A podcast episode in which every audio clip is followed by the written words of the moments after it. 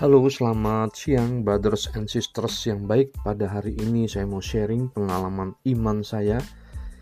Jadilah aku yang berdewasa iman oleh Willy Wibianto. Dan mengapakah engkau juga tidak memutuskan sendiri apa yang benar? Dari Lukas bab 12 ayat 57. Banyak nasihat-nasihat dan pengajaran Yesus diberikan kepada murid-muridnya dan orang banyak juga. Satu hal lagi yang diajarkan ialah, jadilah aku yang berdewasa iman. Inilah yang diperlukan oleh murid-muridnya sejak Yesus sudah mendekat masanya menuju Yerusalem. Dari gelagat alam semesta, Yesus memberi pengajaran kepadaku bahwa apabila awan naik di sebelah barat, segera aku berkata, hujan akan turun. Dan hal itu memang terjadi.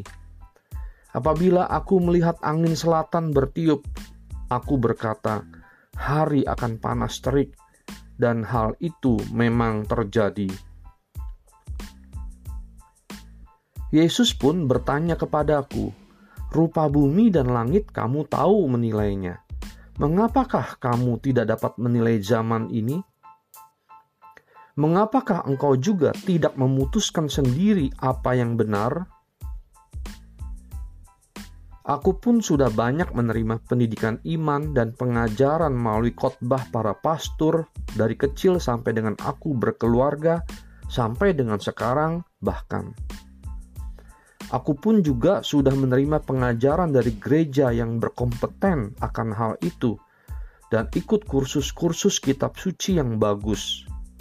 Buku-buku rohani bahkan komunitas-komunitas yang ada yang mendampingi aku dalam hal menerapkan ajaran Yesus Tuhan kepadaku.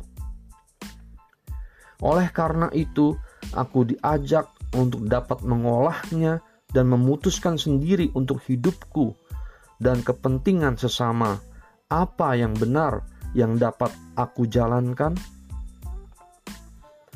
Kadang-kadang aku pun meminta pendapat dari pasanganku yang seiman. Aku pun akan lebih mantap di dalam melangkah. Ya, jadi memang penting sekali pasangan yang seiman itu. Itulah alasannya mengapa gereja sangat peduli dan prihatin sekali akan pasangan yang kawin campur agama. Marilah berdoa.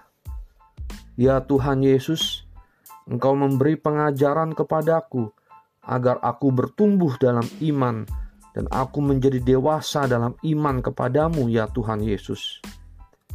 Aku dapat melangkah yang terinspirasi dari sabdamu setiap hari.